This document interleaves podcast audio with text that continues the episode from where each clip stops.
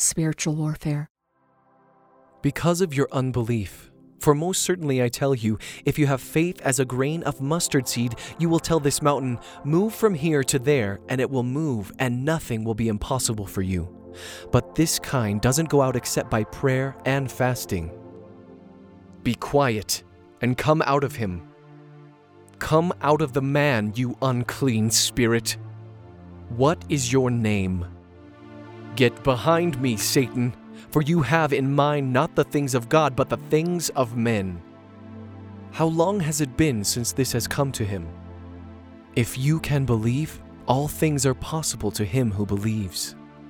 You mute and deaf spirit, I command you, come out of him and never enter him again. This kind can come out by nothing except prayer and fasting. He that is not with me is against me. He who doesn't gather with me scatters. The unclean spirit, when he has gone out of the man, passes through dry places, seeking rest and finding none. He says, I will turn back to my house from which I came out. When he returns, he finds it swept and put in order.